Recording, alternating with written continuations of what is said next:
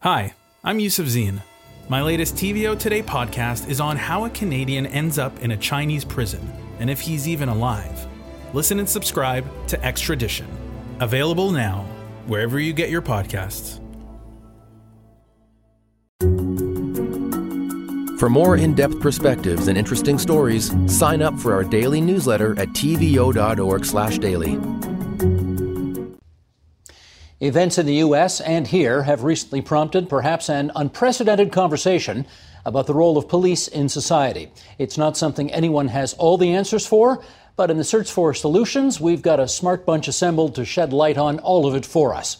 And so, as is our custom here on the agenda, we introduce our guests from furthest away to closest to our station, beginning in Calgary, Alberta, with Chad Haggerty, formerly an RCMP officer, currently a student at law with Craig Hooker Shiskin Criminal Defense. In London, Ontario, Stephen Williams, Chief of the London Police Service. And here in the provincial capital, in downtown Toronto, Akwasi Owusu Bempah, Assistant Professor in the Department of Sociology at the University of Toronto. And in the Wychwood neighborhood here in Midtown Toronto, Fareeda Adam, staff lawyer at the Black Legal Action Center. And it's good to welcome all of you onto TVO tonight. And uh, Chief Williams, you won't be surprised to hear that I want to start with you. It's been about four months since the killing of George Floyd in Minnesota that launched a, a kind of a racial reckoning around policing. Do you think the role of the police since then has changed? And if so, how? Well, that's a good question. I'm not so sure the the role of the police per se has changed in the last several months. Uh, certainly, the conversation has started into what we should, uh, could, or or shouldn't be doing. I think there's always going to be a need for those core services provided by by police services uh, with relation to crime prevention, law enforcement, emergency response, things like that. Uh, that's what the community expects, and that's what we're legislated to provide to to uh, citizens. Uh, but the conversation is clearly about those gray areas. So we've talked a lot about mental health, homelessness, addiction, issues like that, which is which is a bit of a gray area. Um, we are in many communities across the province and, and across the country the only 24/7 response when people need assistance. And quite often, when our officers attend uh, calls for service, these uh, issues are at play and police may not always be the most appropriate response. So that's where the conversation is heading, as to how we can more effectively deal with these issues that uh, intersect with with criminal justice, but may not be a, a, criminal justice problem. And I do want to follow up on that part of the conversation. But before we get there, uh, one thing surely has changed. And that is, I think you, we've been doing this program 15 years. You may be the first active police officer on this program, not in uniform. Uh, I think every chief we've had on in the past has always wanted to wear the uniform, and interestingly enough, you chose not to today. How come? Well, interesting question. Um, you know, I'm aware of the the uh, the uniform, and I take a lot of pride in what the uniform means to myself as a 28 year officer, and uh, what it represents for policing, which I'm very proud of. Uh, but I know the uniform is also uh, not always um, perceived in that light by many others. And uh, one thing that uh, I message to to my staff and out in the community is that you know we're human beings, we're citizens, and uh, we're regular people as well. So you know it's okay to show that, and sometimes the way that manifests is, is wearing a suit or wearing uh, you know civilian clothing. And uh, so that's that's part of the decision, but uh, by no means am I not proud of the uniform, and I do I do wear it on a almost daily basis. Not, not the most important question I'm going to ask tonight, but I thought it was uh, interesting, an interesting choice on your uh, behalf, which is why I just wanted to touch on it for a moment. Chad, you're the uh, only other former uh, officer here with us uh, this evening, and so uh, let me go to you second. you heard the chief give a bit of a list there of things that are being rethought right now, how the police do what they do. Do you think, generally speaking, we ask the police to do too much? Absolutely. I think that police officers are going into situations that they don't have the proper training for.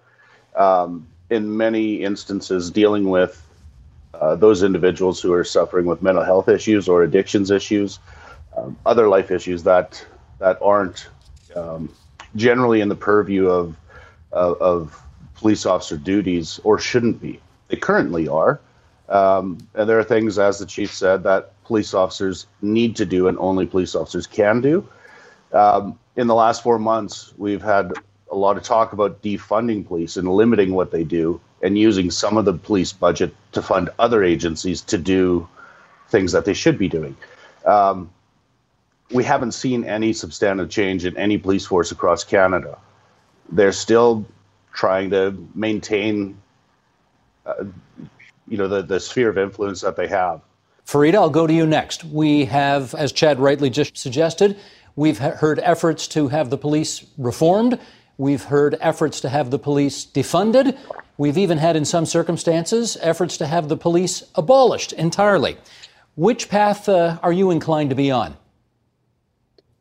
You know, I think from our perspective, when we're talking about dealing with what's happening to the Black community and the Indigenous community in terms of uh, Black death, the loss of Black life, I think the Black Legal Action Center is closer to the spectrum of transforming the, the uh, policing as we know it in this province. So that does include defunding the police, meaning taking resources away from the police and investing them in agencies um, who may be better equipped to use.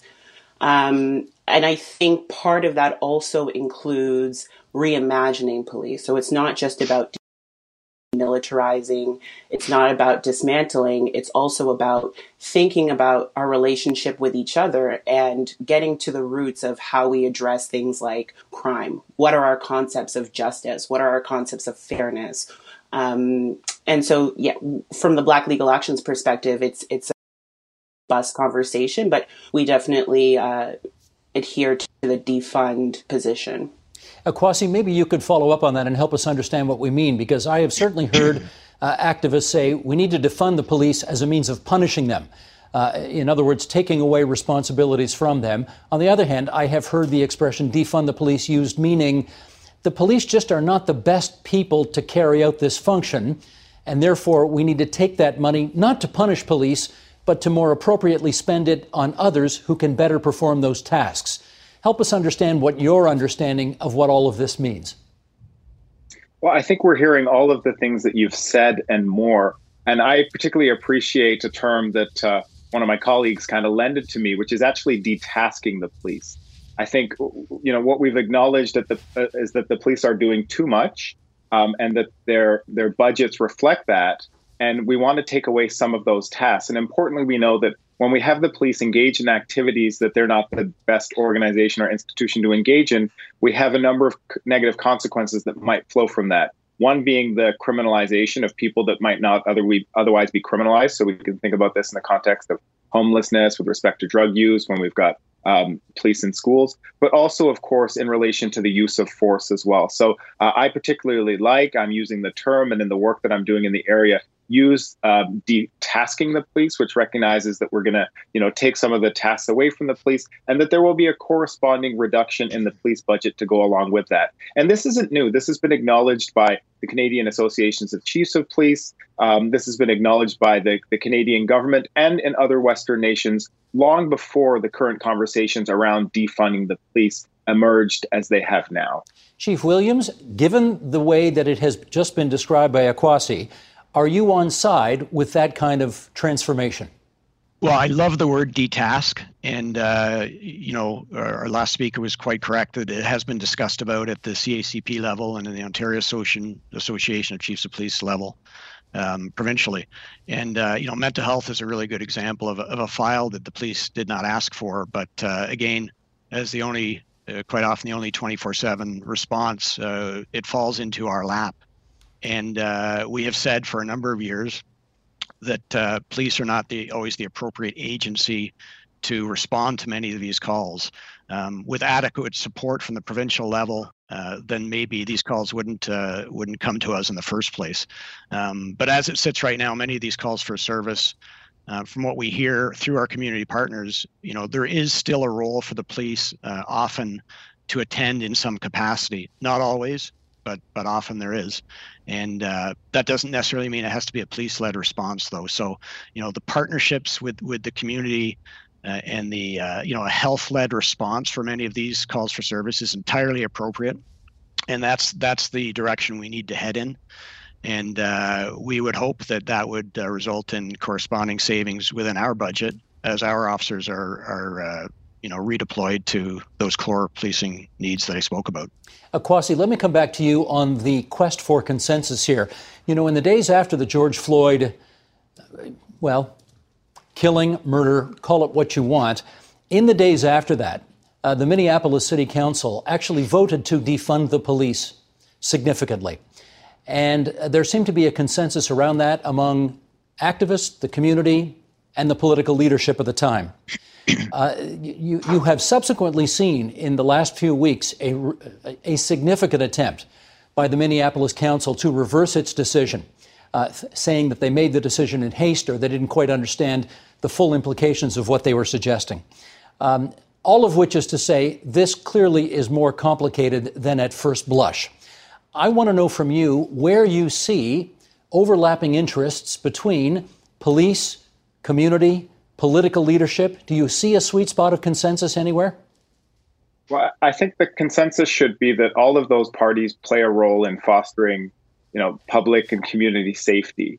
And I think the decision to roll back, you know, the the reduction in in the proposed cuts was simply a, a, fact of not having examined the situation closely enough. You know, here in Toronto, uh, we had a motion before City Council to defund the the police by 10%. And uh, while I'm fully in support of a reduction in funds, I think that this needs to be done in a sensible manner. And as a social scientist, I would first want to see, you know, exactly what it is that the police are doing that they shouldn't be, and what agencies are there to fill that void or which need to be created. And in order to do that, we'd need to examine police calls for service. We need to examine the budgets. And until we do that, and we do a bit of asset mapping to see what is out there to fill this void, we can't just, you know, ad hoc or, or, or at whim uh, decide to cut a police budget by 25 or 50 percent. The goal should be a reduction in those budgets, and, and as I've said, uh, the removal of some of the tasks and functions. But we need to do this in a sensible, a thoughtful, and careful manner, so as not to further, um, you know, uh, jeopardize public and community safety. Fareeda, can I get your view on that? On whether it's possible to find uh, a consensus among political leadership, community leadership, police leadership? Is that doable?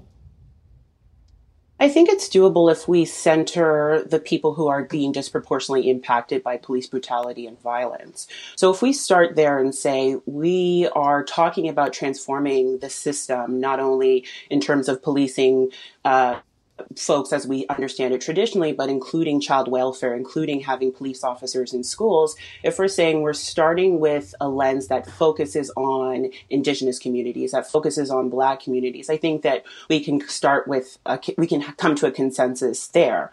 So if we start from a position of care, then we can sort of think about what sustainably and intelligently can we do in order to address some of these issues meaningfully. Chad, I need to get you to weigh in on this because, of course, we do hear some voices that say abolish the police altogether. And we hear other voices saying that's ridiculous. Uh, you know, when there's a break in at your home, you got to call somebody. Where do you find the sweet spot of consensus with two such divergent views? I think I, I think it's important to, to realize that, as everybody seems to agree, there is a role for police in society one of the things that we're overlooking is the conversation can't be a fair conversation until police have appropriate oversight. At present, police budgets are hidden from view, police leadership and management hidden from view. Police police acts across Canada, including the RCMP Act federally, need to be revamped and changed so that the average public person, the the average citizen, has the ability to examine what the police officers are doing, as has been said. Until we open up and see exactly what police officers are up to, this isn't a fair conversation. Chief Williams, do you think there's inadequate oversight of the police activities? Well, I've certainly heard that uh, those comments before, but I can tell you that policing in Ontario specifically is um, probably one of the most uh, uh, overseen uh, public bodies uh, there is. Um, several levels levels of oversight and uh, scrutiny. And uh, you know, the, the police chiefs have never denied the need for that, and we accept the uh, the scrutiny that comes with uh, being a, a professional uh, policing service. Um, it's a slow process, quite often the oversight, and you, we've heard a lot about the Special Investigations Unit and the length of time their investigations take. But uh, you know, there is quite a bit of oversight. I, I, would like, uh, I guess, Fareeda to weigh in on that as well. There is, in fact, the SIU, the Special Investigations Unit. Um, you know, you could complain to the ombudsman as well. Uh, do you think there's adequate oversight of the police in this province? You know, I, I don't think so. Um, especially, you know, from our perspective, we have a, the Black Legal Action Center offers legal services for folks who have complaints against the police. The majority of our files are related to excessive use of force. And so when our clients come to us, essentially what they're doing is they're saying, let's go to the OIPRD, the Office of the Independent Investigate investigative uh, director. So the OIPRD is supposed to um, hold police officers accountable based on the police officer's code of conduct. And oftentimes, if there is something found to be inappropriate, it's referred back to the police service to investigate themselves. And so, although there are mechanisms to hold police police officers accountable um, broadly. The question is, how is that done? And so there is a pers- there is a perspective I think that feels as though um, police officers are holding themselves accountable. And so the question would be is that meaningful? Is that real accountability? And your answer is no. No. Kwasi, what's your answer on that? Yeah, I think we're very fortunate in, in Canada and Ontario to have the structures in place that we do at the moment. But I think in, in some respects, uh, the institutions that we have to foster police don't necessarily have enough teeth or power. Uh, they're not always staffed by the right individuals. Uh, and I think we still put too much onus on police services themselves to, you know, bring cases to, for example, the SIU, the, the case of Dafonte Miller, very recently here in the GTA being case in point, one in which uh, an egregious beating of a young black man came to the attention of the police service um, that the officer involved worked for, and that service did not bring the case to the SIU. So I think, you know, we have a, a good structure in place, but there's work that could be done in this respect in this province and this country. Okay. Let me uh, steer our conversation now to how, uh, going forward, police might be doing things differently. And Chief Williams, I'll start with you again on this one.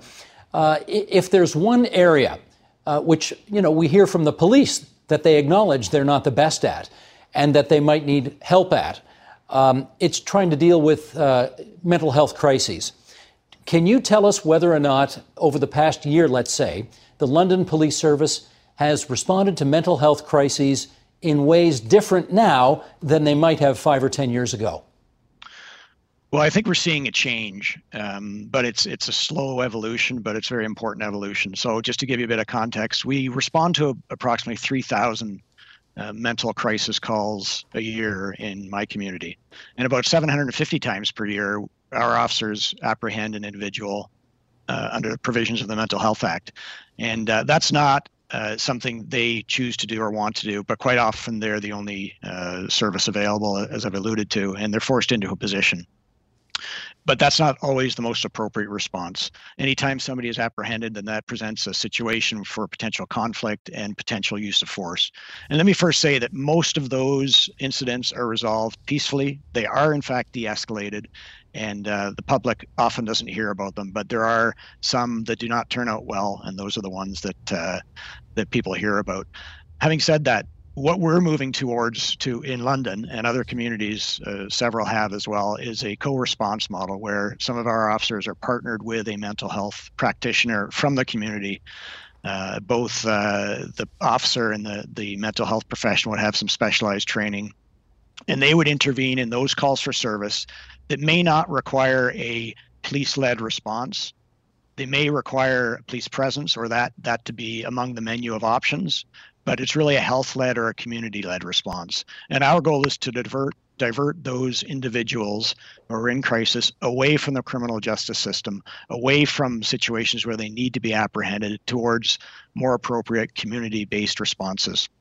And the ultimate goal is to prevent the call from service from occurring in the first place. So the real question is not what we can do for the person at the time, but what, what could have been done a week ago, a month ago to prevent that call for service for coming from coming in. So that's that's the proactive component of the model that I'm talking about. So that's the change that uh, we're moving towards in, in London. And I think it's very important in, in the evolution of policing. Chad, a co response. How do you like the sounds of that? I do like the sound of that. A co-response. Uh, when I was policing, we we took that approach uh, with social services in various scenarios. One of the things that uh, um, the term detasking has been used. I'll go back to defunding. Uh, the chief talks about proactive things. What could have been done a week ago or a month ago? Uh, stripping police budgets, which are in every jurisdiction by far the largest budget a municipality has to deal with. Stripping those budgets back to their core, well, that will provide the funding to allow social services agencies to come in and be proactive. I appreciate the chief's position. I appreciate the initiatives that they're doing. But if he truly wanted to contribute to proactive uh, uh, things in the community that would address these issues, uh, finding ways to cut his budget back so that other agencies can be properly funded would be a great thing to do. Well, Chad, let me just follow up with you because if we're talking about a co response where a police officer shows up, maybe in a supporting or backup role to a mental health professional, it still sounds like you need that officer on that job, and that presumably means you can't defund. Have I got that wrong? Uh, to some degree. So the way it would work now, and the chief can obviously correct this, but uh, when there's a call for service now, if it's not a cooperative response, you would have multiple officers responding. Um, and generally, from an officer safety point of view, if you're going to something where there's potential for an escalation uh, in in the physical interaction, um, multiple officers will attend. If things change and we get to the point where we don't need a police officer to attend, um, then we can look at defunding. Uh, ambulance calls for service very often have police backup if it's a volatile situation, but there's a, there's a process by which um, call receivers can can undertake risk management and determine whether or not police officers need to attend the call. We could do the same thing in mental health calls. Okay, Fareeda, let me follow up with you on that. If, in fact, the police officer is still needed to play a supporting role to a mental health professional as both co respond to a crisis, where's the opportunity for defunding the police in that scenario? Well, defunding the police is really a, an intelligent process in which you're assessing who is best equipped to deal with a particular issue. So there is going to be some risk assessment at the upfront. So you're going to have to assess the call, assess what the person's calling for, what the needs are, and whether or not you need an emergency response. Now, it could be that you need an emergency response, and, and we can talk about later um, what an emergency response would look like in a defund model. But that doesn't uh, take away the possibility of defunding. Defunding, from our perspective, actually um, asks us to ask those hard questions on the upfront. So, why is this person calling? What kinds of threats are they posing, if at all? And who is best equipped to deal with it? Okay, I take your point. In which case, I mean, let's follow it up right now. Uh, a different kind of emergency response, the likes of which you imagine, as opposed to what's happening right now. What does that look like in your world? Well, for us, it looks like um, it's kind of similar to what we have in terms of these mobile crisis early intervention teams that already um, go around. They're not 24 7. They're essentially mental health nurses who accompany police officers. Police officers are still the first responders. And from our perspective, that's part of the issue. Um, you know, I think about Regis Korchinski Paquet, and I wonder if you had a mental health nurse respond as opposed to officers who are armed, multiple officers who are armed would that outcome would have would would that have been different for Miss uh, Paquet? Um, and I think the answer is potentially yes. Um, so I, I, think that, you know, sometimes when we talk about defunding police, folks think that it's sort of like a, a, sort of messy, sloppy process, when it's really about looking at police budgets, seeing where those funds are allocated, and seeing if they can be better funded and better allocated um, in the hope of preserving Black life and Indigenous life. And so um, I envision an emergency response team that is not completely uh, different from what we have now, but just removing the police officer as being the first responder. I think that that would go a long way in terms of building some community trust and faith um, when someone calls and they're in a crisis. Just before I get others to comment on that, we, we should just by way of background say uh, the Korchinski Paquet situation was a woman in crisis in Toronto's West End who ran out onto her balcony and in an attempt to jump to another balcony didn't make it and tragically fell to her death. I think the police would want me to say that the family called the police in. The police were there because the family called them in. And there, I, I guess there is some kind of debate, maybe Akwasi come in here on this. There may be some kind of debate as to whether or not the presence of uniforms exacerbated the situation. Uh, there, there was an investigation of it, and there was no suggestion at all that the police played any role in her death. Now, that's the official story. Akwasi, if you want to pick it up and make your comments, now's the time.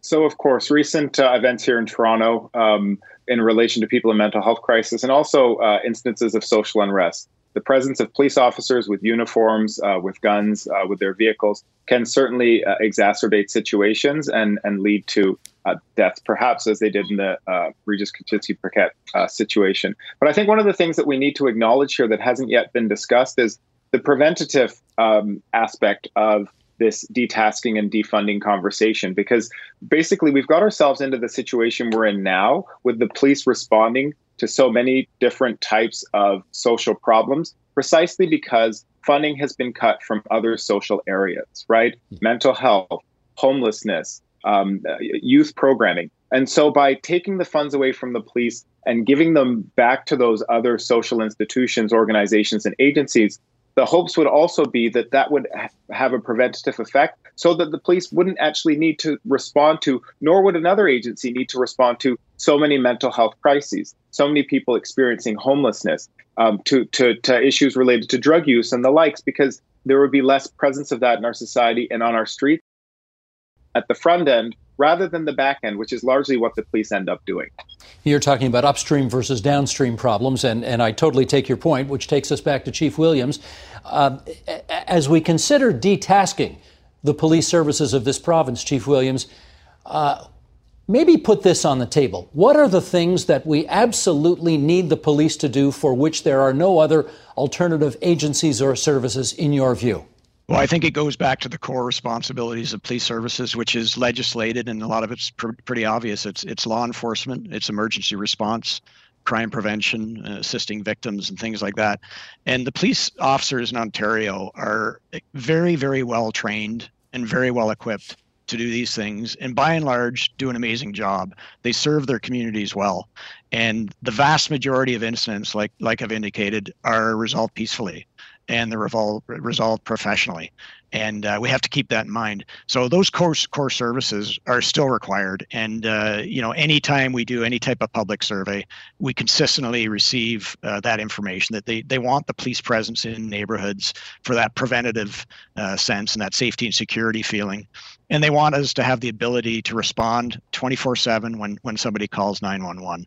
I think that will forever remain, and that's what what the the communities want. Um, so it's the other areas that we talked about the the health issues, the homelessness issues that fall upon the police again because quite often nobody else is answering the call in many communities, and uh, we do need to to detask the police of those issues.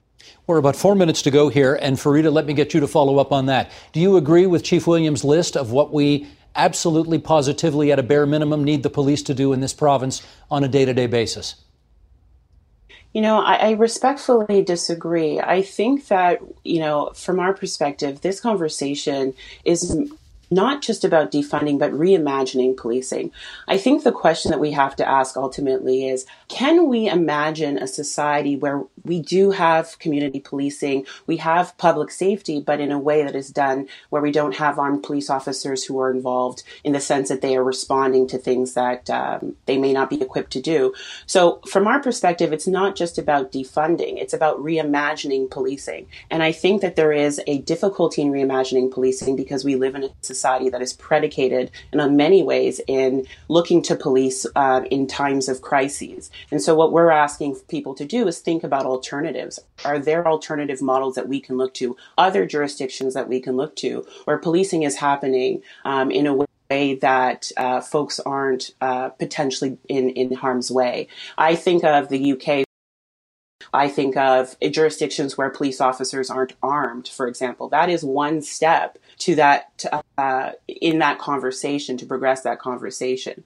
Chad Haggerty, does that suggestion as reima- as part of a reimagined police package does that make sense to you? Absolutely, absolutely. Ms. Adam hit the nail on the head. Um, Chief William came in, wasn't wearing his uniform because he understands that that creates a, a certain response. Uh, yet when he's asked how should we detask, he lists essentially everything that police do now. Um, when police try to reimagine policing, they imagine it in the same in the same context that it always has been. Uh, civilian oversight, civilian interaction, and civilian direction is something that we need to seriously consider and begin doing. Stephen Williams, can you imagine your officers doing their jobs without carrying firearms? Well, unfortunately, I don't think that's that's feasible right now, given given the way the legislation is and the calls for service that they're required to to uh, to attend to. Um, we have a number of officers who are not in uniform, and, and, the mental health model that I spoke about, we didn't get into the details, but uh, does not involve uniform officers. So we're very alive to, to that issue. But uh, I think you know uh, the reality is is that there are there are weapons on the streets. There are there are criminals on the streets who who this, the public expects us to deal with when when we're called, and uh, police officers need to be trained and equipped to do so. That doesn't mean that other officers can't do uh, crime prevention functions and you know education and awareness and, and proactive work, and that's happening now. Akwasi and here, uh, can you imagine a reimagined police service where weapons are not carried? Uh, I can not carried by all officers, perhaps. Even in the United Kingdom, there are, of course, rapid response teams that are armed, and they do at times, and it's much more rare than in Canada, uh, end up shooting individuals, some of whom are also themselves unarmed. But I do think, and I, you know, we had this conversation a year and a half or so ago. I think we need to drastically reimagine how we engender public safety, community safety, and what policing is. Policing is something that has existed within our societies now for millennia. And you know, the policing that we have now is a product of our time. It does not have to be a product of our future. And I think we need to think as communities, uh, as societies, and as institutions about how we moving forward engender public safety in a way that includes some kind of law enforcement agency, but also I think puts greater emphasis on other social institutions, organizations, and importantly on us as citizens in a society. I want to thank Akwasi Owusu Bempah from the U of T, Fareeda Adam from Black Legal Action Center, Stephen Williams, the Chief of Police for the City of London, and Chad Haggerty, the former RCMP officer, now a student at law, uh, for a really smart and civilized discussion here on TVO tonight. Thanks so much, all four of you. Thank you. Thank you. Thank you. The Agenda with Steve Paikin is brought to you by the Chartered Professional Accountants of Ontario. CPA Ontario is a regulator, an educator, a thought leader, and an advocate. We protect the public. We advance our profession. We guide our CPAs. We are CPA Ontario. And by viewers like you. Thank you.